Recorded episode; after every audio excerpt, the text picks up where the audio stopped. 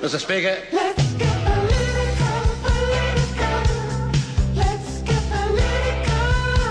Let's get political. Let me hear Winston talk. Sip it, sweetie, I'm getting there. Let me hear Winston talk. Absolutely, we always take something away from every meeting we have. All right, it's that time. It's time for politics. Sarah Martin is away this morning, and Phil Ferguson is running late. No doubt he'll be running. Naughty Dr. Phil. Naughty Dr. Phil, indeed. Uh, but yes, I'm joined by John. More Morena to John. Morena, good to be here again. Yes, welcome to the show.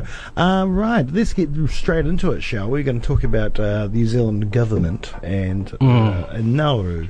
Um, of course, the Prime Minister and a bunch of her lackeys uh, flew over in two flights to the Pacific island of uh, Nauru for the Pacific Island Forum uh, this week, uh, which put another spotlight on the ongoing issue of the refugees being held on the island uh, at the behest of the Australian government. Um, it's interesting because you know I didn't really see or read anything about the forum. Uh, everything was focused on either uh, Jacinda Ardern's flights, which we're not going to talk about uh, because why would we, um, and the ongoing refugee crisis uh, on that island. Um, and looks like New Zealand's um, swallowed the pill. Uh, but anyway, um, why why are the refugees there in the first place? Good question, and I think it's good that uh, we're focusing on that question of refugees on Nauru rather than the Pacific Island Forum as such. Um, yeah, so basically, uh, the Australian government, as a way of um, um, trying to stop refugees coming into Australia, and uh, also as a way of stop, of trying to avoid having to abide by UN rules on refugees, um, basically. Uh, um, uh, stop ships that look like they're coming um, smuggling people into Australia uh, and has an agreement with both the uh, Papua New Guinea government and the Nauru government to hold refugees uh, on both of those countries. So um, uh, Nauru is a very small island. It's a Uh, member of the UN, though. it is a member of the UN. I think it's a member of the Commonwealth as well. Um, it's uh, it's it did have a, a rich past. Uh, Phosphate. phosphate, uh, and they had some uh, nice savings, which were over a number of years wasted and lost on various bad investments. So now Nauru, some people would claim that it's effectively a colony or client uh, state of Australia. They use the Australian dollar. Yeah. Um, they have they use the Australian Supreme Court. They Mm. have historic ties to Australia. Um, I guess after World War Two, just like Samoa was, Western Samoa was um, then put under New Zealand rule. I think Nauru was the same. Yeah, so it's formally independent now, but it's heavily reliant on Australia. It uh, has a dictatorial uh, government. It does have a formal opposition, but that opposition is often thrown into prison. And it has this basic deal with Australia where it, it holds all these refugees. But Nauru, and especially its president, are incredibly sensitive about this issue. There's been uh, lots of whistleblowers who have leaked information about the conditions on those islands. There's been um, uh, refugees who have committed suicide. There's been reports that young children are often researching ways to kill themselves. There's been people setting themselves on fire. There's been uh, rapes and, and abuses generally of uh, refugees. And the Nauru government, the Australian government, and it seems like perhaps our own government really didn't want that uh, issue focused on. Um, uh, Which is- despite despite Jacinda Ardern uh, saying that she would meet with refugees, uh, that she was very open to negotiating with the Australian government to to bring some of those refugees, especially children and their families, over to New Zealand. Yeah. Um, uh, in the end, she didn't meet with the refugees. Uh, she got serenaded by the dictatorial president, and uh, she seemed pretty pleased with herself uh, in regards to uh, being welcomed in such a way by the president and his lackeys. Um, and um, at the end of the day, she seems like she's caved in, and this must be, yeah, highly embarrassing for progressive supporters of this Labour government and Jacinda Ardern that she seems to have uh, gone all Trump on the refugees. Well, it's surprising that they allowed um, or Nauru held it in the first place because it's going to put a spotlight on the situation, and the Australian government had to have known that. The New Zealand government had to have known that. So for having it there, and it just shows goes to show how desperate Nauru is for the money. I mean, Yes. they've got a they've got a checkered past. Of course, the phosphate and the British um, went in there as well as New Zealand and Australia, but we were both dominions of Britain at the time because this is the early 1900s. Went in there, totally raped the land. Um, there's still phosphate there, but it's too hard to get to.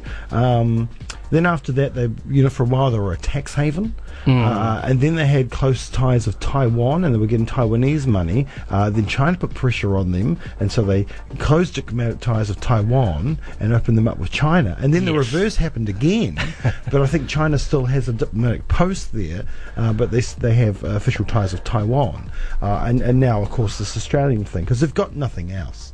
Um, they're in the far, they're in really tropical waters. That means, for the most part, fishing, um, you know, is, is not that great. So they don't think they have a, a massive commercial catch. So what else have they got? It's a tiny island. It's stripped bare because it was phosphate. So I don't think much grows there. Um, so this is all they've got. Plus, they are the official fattest nation in the world uh, where 97% of all the population are overweight or obese, which means massive, massive medical bills.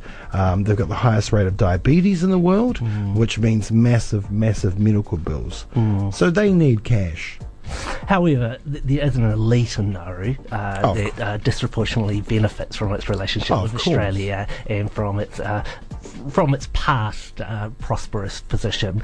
Um, and it, it's that elite really that has has, has uh, lost the savings of, of this nation. This should be one of the richest countries in the world per capita. I think it was the richest at one yes, stage. And, and, due to a number of dodgy and bad investments and just a, a, lack of uh, transparency. And we're seeing that now. This this government in Nauru um, uh, doesn't want uh, any opposition, uh, either coming from uh, Western media, New Zealand media, or internally, where it has um, um, um, imprisoned and, and banned its own opposition at times. So, for uh, I think for Jacinda Ardern and other leaders to go in there uh, and, and not to put the focus on the the human rights crisis that one is going on with the refugees and two uh, with the nation of Nauru itself uh, in, in terms of being uh, effectively a dictatorship um, supported by Australia um, and if not completely enabled by Australia to be the type of um, authoritarian regime it is, I think is, is shocking.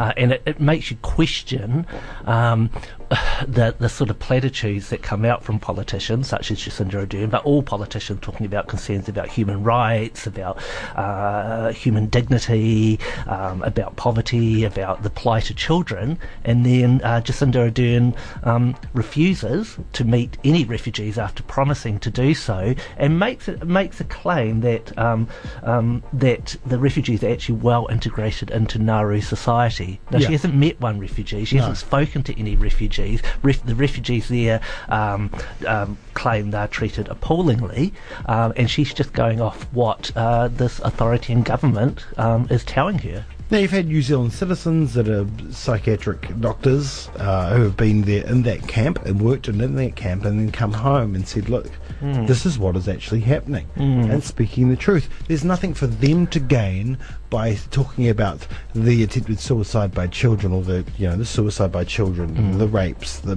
you know all that stuff No. that's going on. So um, you know you've got. To, I, I can't imagine them not telling the truth. So what has the New Zealand government got to, you know, what are they what are they going to get out of toeing the Australian line? Well, I guess uh, relations between Australia and New Zealand aren't the best at the moment, and the New Zealand government is negotiating or trying to negotiate with Australia on a number of, of points, especially the status of New Zealand citizens who are residents in Australia. Um, so perhaps the government just doesn't want to piss off the Australian government too much. There's also the wider issue of, as you alluded to before, um, China's um, uh, projection of power into the Pacific. There's effectively, um, yeah, the two blocs, the American bloc with Australia and New Zealand behind America, in the, and the China bloc that are both trying to uh, influence and gain um, um, influence in the Pacific Islands. And um, yeah, maybe there's a fear if you piss off countries like Nauru too much and other smaller Pacific countries, they might um, choose to become closer and closer to China. So what? Yeah, so what? But I guess this is uh, uh, where um, real nasty politics trumps morality and ethics. And yeah, I think um, uh, certainly the Australian government and our New Zealand government should be called out that they uh, are acting immorally in regards to these refugees. And they know they are. They Yeah. know they are. Yeah, yeah. I mean, for her to have like, I mean, Jacinda Ardern, I like her, but for her to have a newborn baby, but to allow those hundred ki- a hundred kids in that camp to live like that, and then turn around uh, and basically spout a bunch of bullshit, like, is morally bankrupt, morally corrupt. I mean, it's disgusting. Yeah, I mean, either there's, there's two scenarios. Either she genuinely believed what she was told by the president of Nauru and his officials, uh, and, and she was swayed by them. I don't believe that true. She's clearly a very highly intelligent um, politician with lots of experience. Uh, I think she can smell bullshit uh, pretty quickly, um, and I think she's just act decided that uh, yeah, politics trumps ethics in this case. Sad, sad. Uh, just quickly, Barbara Dreaver, the One News correspondent who was in Nauru, she got detained by very fl- friendly police staff. Apparently, that's what she said. She was detained, uh, but she, you know, she did breach her visa restrictions. They were said said that you're here to cover the forum. You're not to meet with any um, any refugees. Uh, and she got caught once, and then got caught twice, uh, and then was put in. And I would say good on her. That's her job as a journalist Yes, to right. to expose to uh, sunlight what is actually going on in But we shouldn't be shocked by the fact that she was detained for a while. No, no, we shouldn't be shocked, and that, that's the nature of authoritarian regimes. If, if you, uh, you know, for example, in Myanmar at the moment, uh, Reuters journalists have been arrested for uh, um, discussing the Rohingya issue, which the UN has uh, labelled uh, genocidal. Um, and it's the job of journalists to go into um, authoritarian countries or to uh, expose corruption in their own countries. Um, and, and and good on her for doing that. Um, and I just think it's uh, appalling that um, um, New Zealand government officials and uh, the government and the opposition haven't made this more of an issue. hmm Yeah, indeed, indeed. Right, let's move on to the second topic because we've got a couple. But quickly, Clare Curran. Uh, mistake after mistake after mistake. What is she up to? Is Clare Curran on a power trip? Does she is she one of those people that thinks I'm in this position of power? I can pretty much do whatever I want now. Oh, you know they're not really going to find out. Well, I think she uh, she had, she had got herself in a very nice position, being in cabinet. It was the peak of her career um, as a politician. Um, uh, she she held the uh, Ministry of Broadcasting. Uh, she she she had this agenda, which the government's overall agenda, to to alter the nature of public broadcasting, uh, maybe setting up a public broadcasting TV channel. I think Clare Curran's very passionate about these issues, but I think she certainly let her arrogance uh, and, and perhaps her naivety get in the way of uh, how she should operate as a as a minister of the crown, and and she's paid for that. Um, I mean, the ironic thing is that she was minister of open government, and she seems to be one of the more uh, shifty and underhand MPs. I certainly wouldn't say she's um, corrupt in the sense that she's uh, gained materially from her sort of uh, secret meetings and um, underhand dealings, such as using a private email rather than her uh, ministerial email. But I think there's corruption in the sense that uh, she, it seems like she's deliberately been trying to. Um, uh, negotiate with certain people, meet certain people, uh, push her agenda in a way that's not transparent, uh, that's not exposed to the media, and it seems perhaps even the Prime Minister and other of her cabinet colleagues aren't exactly sure what she's been up to either. Yeah, I think you're right in saying her agenda, perhaps. Um, welcome, Phil. Oh yeah. How you doing, my friend? Okay. You look like you two could be father and son right now. um, yeah, yeah. Um, now I don't know about you, Phil, but um, I watch the news, and um, I also watch shows like Curb Your Enthusiasm uh, and The Office and Extras. And those shows sometimes I have to watch through closed fingers because they're so cringy. Uh, it's so hard to watch. And Clare Curran in Parliament the other day was extremely hard to watch. Um, uh, yeah, uh, I don't know if you ever met uh, Paul Hunt, ex-president of the OUSA, but yeah, he said um a lot. She blew him out of the water. But yeah, yeah. What do you think of that performance, Phil? Um, yeah, so she's. Uh, I'm starting to do it myself. Um, I think she has this kind of culture of entitlement that is not unknown. Let's put it like that. Not unknown in the Labor Party.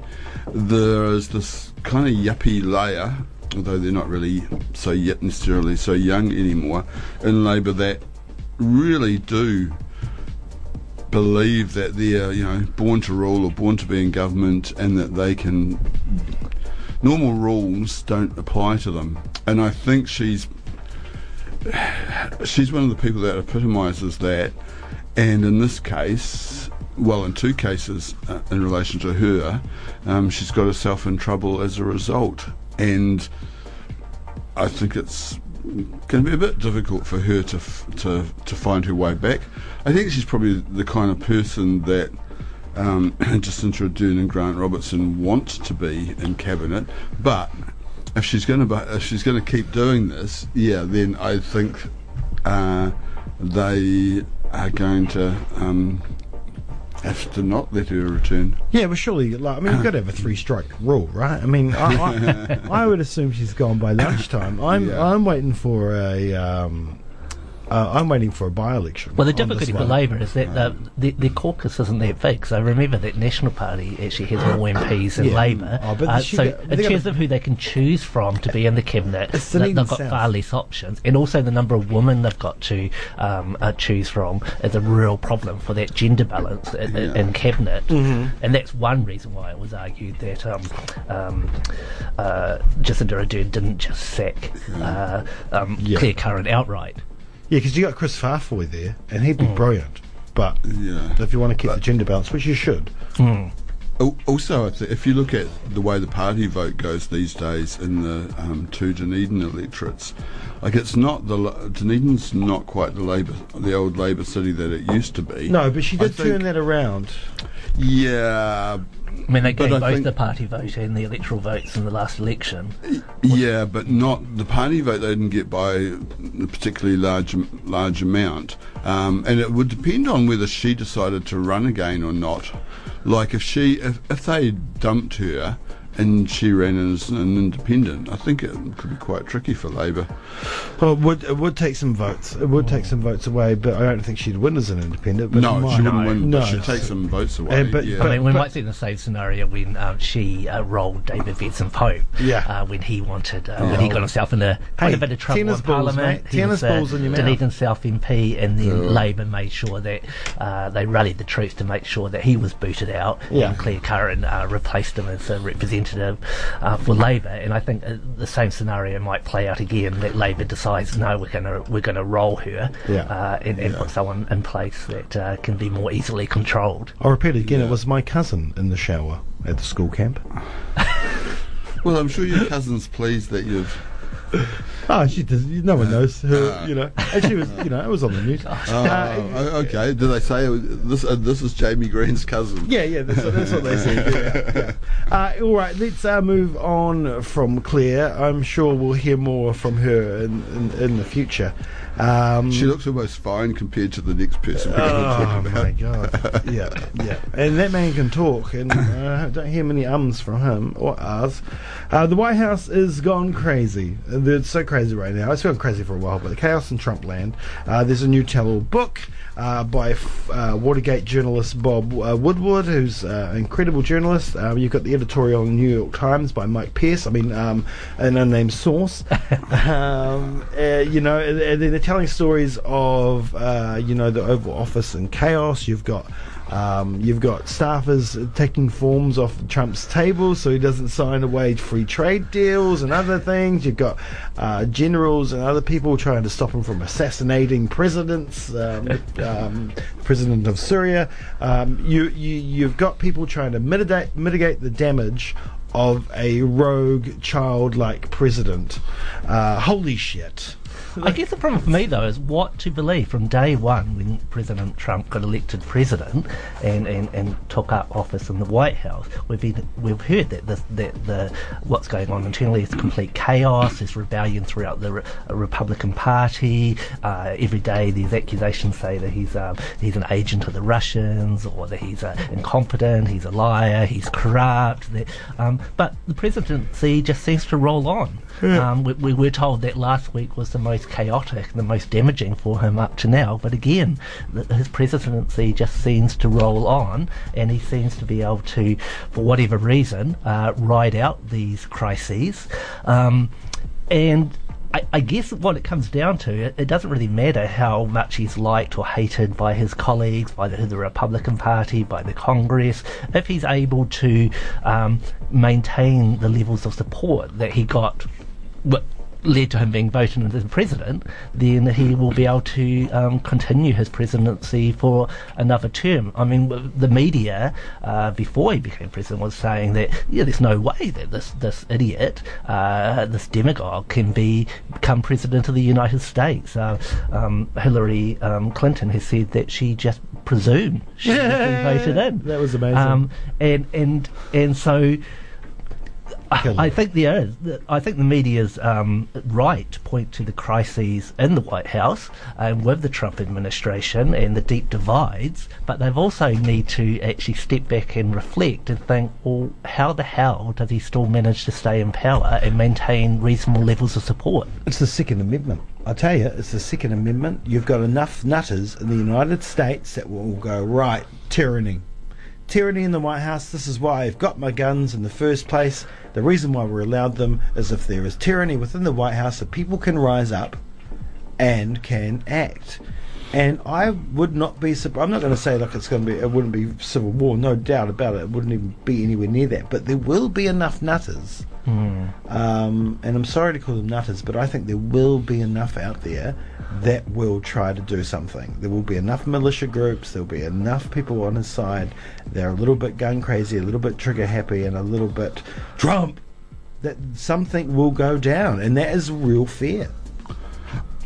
I think, yeah, I, I think it, he has got this obviously core base of support, um, and it's maybe thirty percent of the of the population, or actually, it's probably not thirty percent. It's probably less because there's a whole section of people in the United States who don't vote and who aren't Yeah. engaged in the political process and so on. So it may be 20, 25%. Or just don't have IDs. Or who may, maybe. I think if I was in the United States and I was confronted with the choice between Hillary Clinton and Donald Trump, I, I wouldn't have voted either. But um, yeah, so he's got this core base of support. There's the problem that the bulk of the establishment, the political and economic establishment in the United States, probably don't support him. But in terms of how he stays president, well, what are they going to do? Um, and it's quite difficult for for them unless the, uh, unless they find something on which to impeach him, and maybe they will. I think it's quite possible that something could come out that they could start impeachment proceedings, although they It's would. a very difficult process. very- though, yeah. What about the 25th? Yeah, it's a very difficult process, and it also depends on the balance of forces in um, in the Congress as, as, Yeah, as, that's right. as well. You're talking about the elections. Oh yeah, no, Yeah. the Twenty Fifth Amendment, which can, Oh. can just you know it can, Yeah, so that- count him out for for being uh, mentally unfit. Yeah, But it- again, it's a very difficult process Yeah. to, to enact that amendment. It, it, Yeah. uh, even if the majority of Congress is, is opposed to the president, it doesn't mean that they can just use, Mm. I think it's Section 4 of the 25th Amendment to, to roll a president. Um, and I think it, it, it's. I think the danger is is that it, it uh, if it's seen as though the political establishment in the so-called swamp is rallying against Trump, people on the Republican side, people on the Democrat side, people within the FBI, the CIA, etc., etc., are, are, are all uniting against Trump, then that has the danger of making him um, a, a he- heroic type figure. Uh, Fighting against the tyranny fighting against the tyranny, fi- fighting against the deep state, etc. And also, remember there were a lot of people who voted for Trump, millions and millions of people who voted for Trump who had voted for Obama previously, uh, people who didn't have, who, who weren't voting for him on the basis of, of racist beliefs or nativist beliefs, uh, white supremacy beliefs, but were, were voting for him because they, they were so pissed off with the system and they felt uh, Obama hadn't delivered. Um, and so there's the danger that those people will continue to rally behind Trump if they see if it appears as though the so-called establishment is out to get Trump. Yeah. Well, we're going to have to leave it there. Sorry, guys, we're coming up uh, to the end of time, but thank you both for coming in. Cheers. Uh, it's been a pleasure as always.